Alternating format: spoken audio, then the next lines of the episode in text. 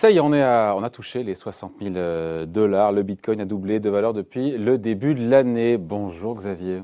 Bonjour David. Xavier Timbaud, économiste et directeur principal de l'OFCE. Euh, on se dit quoi? On se dit euh, ça dépasse l'entendement maintenant, ce, nouveau record, ou, ou c'est pas insensé dans un marché, on sait, où l'offre est contrainte? L'offre de Bitcoin est contrainte à 18 ou 20 millions, alors je ne suis pas un expert de, Bitcoin, et où la demande ne fait que croître parce qu'il y a un engouement des particuliers, parce qu'on verra que de plus en plus de banques d'affaires s'y mettent aussi. Hein. Oh ouais, on répond là, on dit quelque chose. Bah, euh, oui, enfin, la question c'est quoi exactement Je l'ai connu plus Est-ce euh, est une folie le Bitcoin? Ou est-ce que c'est tout à fait normal et tout va bien? Bah, Ne sombrerait pas dans le bashing euh, primaire. Non, mais enfin, c'est quand même plutôt une folie, David. C'est pas parce que le nombre de Bitcoin est limité. Limité. Limité? Oui, j'ai compris limité. Limité. Limité, limité. À, 20, à 20 millions en limite théorique. Il y en a 18 millions qui ont été minés jusqu'à ce jour. Mm. En fait, il y en a probablement moins parce qu'il est probable qu'il y en ait un paquet qui soit perdu, euh, surtout au début du Bitcoin quand il valait pas grand-chose. Mais euh, une multiplication par 10 en un an, euh, un doublement en quelques mois, comme vous venez de le rappeler, c'est des choses qui sont pas qui sont pas explicables en fait par autre chose qu'un pur mouvement spéculatif. Donc vous êtes dans le prolongement de ce que nous a dit le gouverneur de la Banque de France qui était là sur ce plateau vendredi et qui disait que le Bitcoin c'était c'était pas une monnaie ça on imaginait qu'il nous dirait ça, mais que c'est un actif très spéculatif, très réservé, très, Alors, très risqué, réservé à des investisseurs qui sont très avisés. Et donc voilà. Et donc euh, c'est un actif déjà. on peut, on peut poser la Bitcoin bashing quoi. On peut poser la question. Alors, est-ce que le Bitcoin est une monnaie ou pas? C'est une question intéressante qui n'est pas complètement euh, close, euh, même en disant c'est un actif spéculatif. Après, la question de savoir est-ce que c'est un actif, c'est une question qui se pose parce que c'est c'est autant un actif que l'or, c'est-à-dire que ça ne produit pas. Vous pouvez pas le garder et toucher des dividendes. C'est n'est hmm. pas euh, une action, c'est pas un loyer. Certains disent que c'est l'or numérique d'ailleurs. Donc c'est, ça, ça ressemble beaucoup à l'or, euh, quantité limitée, euh, utilisée potentiellement pour des transactions, plutôt volatile. L'or est assez volatile. Ouais, encore plus. Hein. Voilà, le Bitcoin l'est encore plus. Alors c'est lié aussi au fait qu'il y a des coûts de transaction derrière le Bitcoin qui sont très très bas. et donc ça c'est plutôt intéressant. alors ils sont très très bas par une mécanique un peu compliquée, on pourra en parler si vous voulez, parce qu'il y a une question aussi sur combien coûte le Bitcoin en fait euh, au final. Combien il coûte à miner? Combien il coûte à miner exactement. Euh, mais euh, donc c'est un actif très particulier, ça fait partie de ces actifs sans dividendes, sans mm. flux de revenus, ce qui fait que en fait sa valeur est purement spéculative ou elle est liée à un motif d'utilisation comme monnaie. Alors, est-ce que le Bitcoin est une monnaie? Euh, C'est pas une monnaie par bien des points de vue, mais ça a quand même un énorme avantage, le Bitcoin, et c'est ce qui a provoqué son engouement. Euh, c'est son côté un peu techno-libertaire, on va dire. Euh, c'est le fait que vous pouvez l'utiliser dans les transactions sans aucune forme de supervision. Donc, euh, vous voulez acheter quelque chose dans un autre pays. cet autre pays peut avoir un Internet contrôlé, peut être dans un régime policier. votre, votre pays d'origine peut être un pays euh, très tatillon sur les questions fiscales et être très attentif à toutes les transactions que vous faites, le Bitcoin va vous permettre de faire ça avec une discrétion hmm. infinie. C'est-à-dire que... C'est ce qui fait dire à certains officiels, pouvoir public, notamment hors antenne, que euh, c'est une machine, c'est une lessiveuse à argent sale, etc. etc. Alors, c'est un des, effectivement, un, des, des, des, des, avantages de cet anonymat qui est associé au Bitcoin, c'est effectivement de pouvoir être utilisé pour de l'argent sale, pour des transactions illégales. Euh, et d'ailleurs, il est utilisé euh, pour des transactions illégales et pour du blanchiment. Euh, mais c'est aussi ce qui en fait euh, tout son intérêt. C'est-à-dire, vous voyez, dans un monde où le numérique souvent équivaut avec un contrôle de plus en plus fort, euh, le Bitcoin permet d'échapper à ce contrôle. Ce qui, ce qui en provoque l'intérêt, l'attrait. Euh, c'est assez intéressant. Là, il y, a un, il y, a un sondage qui était paru il y a quelques, il y a quelques jours sur euh, qui sont en France les, les plus grands euh, utilisateurs et ceux qui sont le plus attirés par les bitcoins. Et, eh ben, et quelle est leur opinion politique? Eh ben, je vous le donne en mille, c'est la, France, insoumise, Qui, qui, arrive en, qui, arrive en, tête. Donc, euh, ce qui montre quand même ce, ce côté euh, échapper au système, euh, échapper au système alternatif. Alors, alternatif euh, des banques, des banques centrales, de cette organisation très complexe. Euh, qui... La finance insoumise vote Bitcoin. Oui, largement, parce que il y a au moins dans le mythe, hein, parce que après, est-ce que c'est une réalité ou pas, mais au moins dans le mythe du Bitcoin, l'idée qu'on est hors de ces circuits Donc hors des circuits de contrôle du gouvernement, hors des circuits euh, contrôlés par les banques centrales, régulés par les banques centrales, hors des banques aussi. Euh. Banques centrales qui émettent de plus en plus euh, de, de, billets, de rachats d'actifs, et donc tout ça peut faire potentiellement flamber l'inflation. Et l'argument qu'on entend souvent, c'est que voilà, le Bitcoin protégerait contre le regain d'inflation à l'échelle mondiale. C'est un argument qui revient en boucle voilà, pour, par contre, ça, par contre, justifier la flambée des cryptos. on, l'entend ou pas ça? Enfin, on peut l'entendre. c'est un peu illusoire parce que pour protéger. Et c'est là que Villeroy de Gallo, euh, le gouverneur de la Banque euh, de France, euh, va vous expliquer que c'est pas une monnaie. C'est pour qu'une monnaie soit une monnaie, il faut qu'elle soit une réserve de valeur. pour que ce soit une réserve de valeur, il faut que vous ayez un tout petit peu de certitude sur sa valeur future. Mmh. Or, le Bitcoin, euh, c'est quelque chose qui, pour le moment, euh, enfin, et même probablement jamais, ne peut vous apporter aucune certitude sur sa valeur future. Alors là, on peut se dire, ah bah oui, mais là, c'est plutôt des bonnes nouvelles, il double euh, en trois mois, ça marche deux mois. Mais voilà, le, truc, c'est que ça marche dans l'autre sens, ça a marché dans l'autre sens, il y a eu des, des, éclatements de bulles de Bitcoin. Donc on ne sait pas ce que ça vaut, quoi, en gros. Parce qu'au final, ce qui est sûr, c'est que on, a le sentiment que. Ah si, ça vaut 60 000 dollars, mais on ne sait pas ce que ça va, ce que ça vaudra dans trois mois.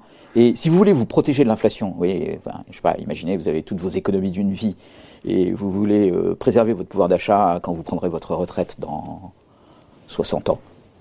Parce que vous êtes encore jeune. Oui, euh, merci Peut-être 50. Bon, dans 50 ans. Mm. Donc, euh, investir pour 50 ans, placer pendant 50 ans vos économies en bitcoin en se disant je vais retrouver mon pouvoir d'achat et je serai moins exposé à la perte de pouvoir d'achat en l'ayant en bitcoin plutôt qu'en l'ayant en euros. C'est un pari que je tenterai pas titre personnel. C'est pas un sacré pari, c'est dénué euh, de, tout bon sens. Donc euh, là-dessus, vous vous trompez complètement si vous faites ça. Et tous les gens qui pensent que c'est une, protection contre l'inflation, euh, bah, en fait, ils disent n'importe quoi et on a comme sentiment que le marché du Bitcoin s'institutionnalise. On voit de plus en plus, on a eu Fidelity, on en a parlé ici, euh, BlackRock, maintenant c'est autour de Goldman Sachs, pardon, c'est pas n'importe quelle banque d'affaires, qui dit se lancer dans le trading de crypto, en incluant donc le, Bitcoin. Est-ce qu'il est en train de gagner justement en crédibilité et gagner un petit peu ses lettres de noblesse? Ou est-ce que c'est -ce de l'opportunisme? Il est en train effectivement de gagner, je ne dirais pas des lettres de noblesse, mais de la, de la visibilité.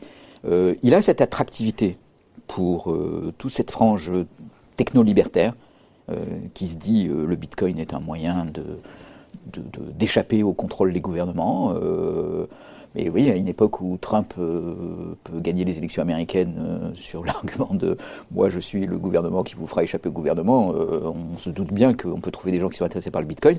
Et il n'est pas illogique que les, banques qui, sont, qui, qui gagnent de l'argent sur du trading se disent euh, bah, c'est intéressant de faciliter l'accès au Bitcoin et de permettre euh, à des petits investisseurs, parce que c'est quand même ça la cible, euh, à des petits investisseurs de faire du trading et du placement sur le Bitcoin. Ou du synthétique sur le Bitcoin, c'est pas souvent du Bitcoin qu'on y a acheté, mais souvent c'est quelque chose qui réplique. Après, on, va, voilà, on va pouvoir un peu surfer sur cette vague, disons, pour proposer quelque chose. On sait qui achète aujourd'hui du Bitcoin ou pas Encore une fois, est-ce que c'est des particuliers? Parce qu'on sait que dans le. Non, mais, non, mais David, c'est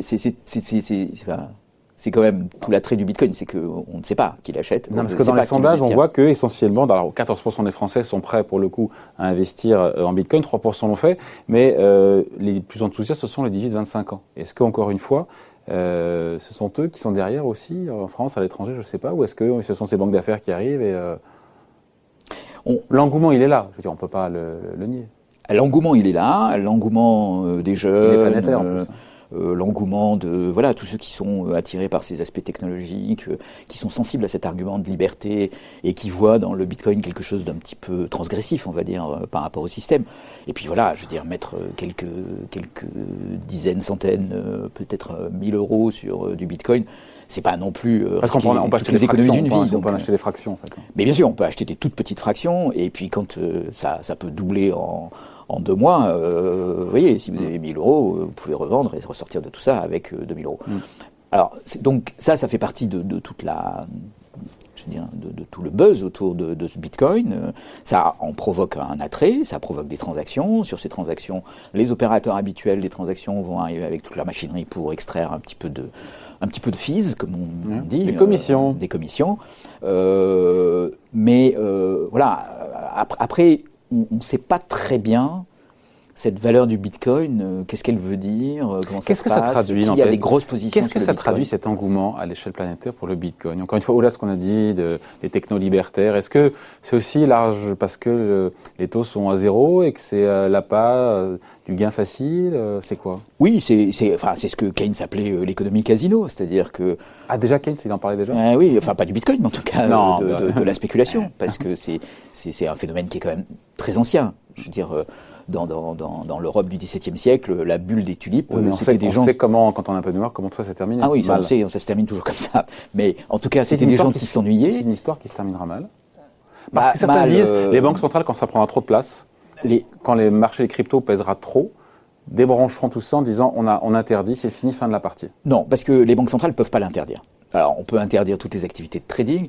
Le- le- le- la tendance législative, elle a été plutôt à la régularisation du Bitcoin. Par exemple, le fisc maintenant euh, reconnaît le Bitcoin et peut du coup vous demander de déclarer vos plus-values en Bitcoin et, de les, et de payer un impôt dessus, de déclarer vos valeurs en Bitcoin parce que ce sont des valeurs que vous possédez. Vous êtes censé euh, déclarer toutes les valeurs que vous possédez au fisc. Donc, euh, il y a plutôt une normalisation juridique. Mais euh, en fait, euh, il n'y a aucune possibilité de contrôle. Donc cette normalisation juridique, elle est plus théorique aujourd'hui que vraiment mise en pratique. Euh, et c'est pas possible de débrancher le Bitcoin. Le Bitcoin, c'est Donc certains disent que ça vaudra du jour au lendemain zéro parce que ça sera, ça sera débranché par les banques centrales. Ça Non, non, ça ne sera pas débranché par les banques centrales. Par contre, euh, ça peut valoir du jour au lendemain zéro parce que ça vaut zéro, en fait. Et que à partir du moment où il n'y a pas quelqu'un pour vous l'acheter à 60 000 dollars, euh, ça ne sert aucune forme de dividende et donc euh, sa valeur fondamentale, euh, elle va tomber, elle tomber à zéro. Et il n'y a que le motif de transaction qui, qui, qui, qui va reposer derrière. Mais en fait, pff, il est très probable qu'il y ait extrêmement peu de transactions en Bitcoin par ailleurs. Vous voyez, la, la quantité de monnaie il y a 1000 milliards de bitcoins aujourd'hui, valorisés au, prix du, au prix du marché. La quantité de monnaie qui, qui, qui existe euh, ne, ne correspond pas aux transactions qui sont réalisées avec ces bitcoins. Donc on, on est dans un monde quand même, enfin à part des transactions qui sont des transactions pour des transactions, c'est-à-dire je vends mes bitcoins à quelqu'un Ouais, qui veut ouais, en posséder pour pouvoir faire de la spéculation. Une dessus. grande banque d'affaires américaine dont le nom m'échappe nous parle de 100 000 dollars dans l'année pour le Bitcoin. Le marché d'options donne une probabilité de 20% qu'on y soit d'ici la fin de l'année. On se dit que c'est pas Bah, impossible. c'est hein. pas impossible, on est à 60 La, 000 que- dollars. la question, euh, c'est est-ce qu'il faut y rester après C'est, c'est- la, la question, c'est plutôt quelle est la probabilité qu'il soit à zéro à la fin de l'année. Euh, cette probabilité, elle est non nulle. Euh, Elle est équivalente d'être à 100 000 ou d'être à zéro euh, en tout cas, ce que nous dit euh, la, la théorie des bulles spéculatives, c'est que oui, elle est probablement à peu près équivalente. Et euh, si demain Tesla euh, vend ses 1,5 milliard de positions, enfin, Oui. 1,5 milliard quand il les a achetées, donc en fait ça va, faire plutôt aujourd'hui euh, 3, peut-être 5 euh, milliards. si Tesla se met à vendre, enfin, ou Elon Musk se met à vendre cette position sur le marché du Bitcoin, ça va provoquer un effondrement. Voilà, merci. Juste Oui. un petit mot quand même. Oui. Il, il- il y a, il y a tout un le mot de la fin. euh, de, de choses très intéressantes derrière euh, la technologie qui est derrière Oui. le Bitcoin. Euh, il y a tout un tas d'inconvénients en matière de consommation énergétique, mais il y a des alternatives aujourd'hui euh, qui résolvent en partie, en tout cas, cette question de la consommation énergétique. Et le, le- le- la blockchain, en dehors de son utilisation comme moyen de paiement, est quand même un, un instrument qui est promis à beaucoup d'avenir parce qu'il permet de réaliser des, des opérations de certification, de sécurisation euh, qui sont extrêmement importantes. Et donc, euh, il ne faut pas jeter le bébé avec l'eau du bain, euh, en l'occurrence. Le Bitcoin, il y a un phénomène spéculatif qui est absolument incroyable et, et qui... Vous l'avez acheté, vous? Non. Non. Je par, pas- principe, par principe, il touche pas à ça. Ah bah, de toute façon, quand vous avez des bitcoins, si vous dites que vous en avez, c'est que vous perdez tout l'intérêt de- d'avoir des bitcoins, euh, David. Donc, Pourquoi? C'est pas un signe extérieur de richesse, ça permet justement de faire le sous-marin. Donc, euh, Ah oui. si vous avez des bitcoins, surtout ne le dites pas. C'est le seul intérêt, c'est que personne ne sache que vous en avez. Donc on ne saura pas. Bon, merci Xavier. Explication Merci, David. Xavier Timbo, économiste et directeur principal de l'OFCE. Merci, bye.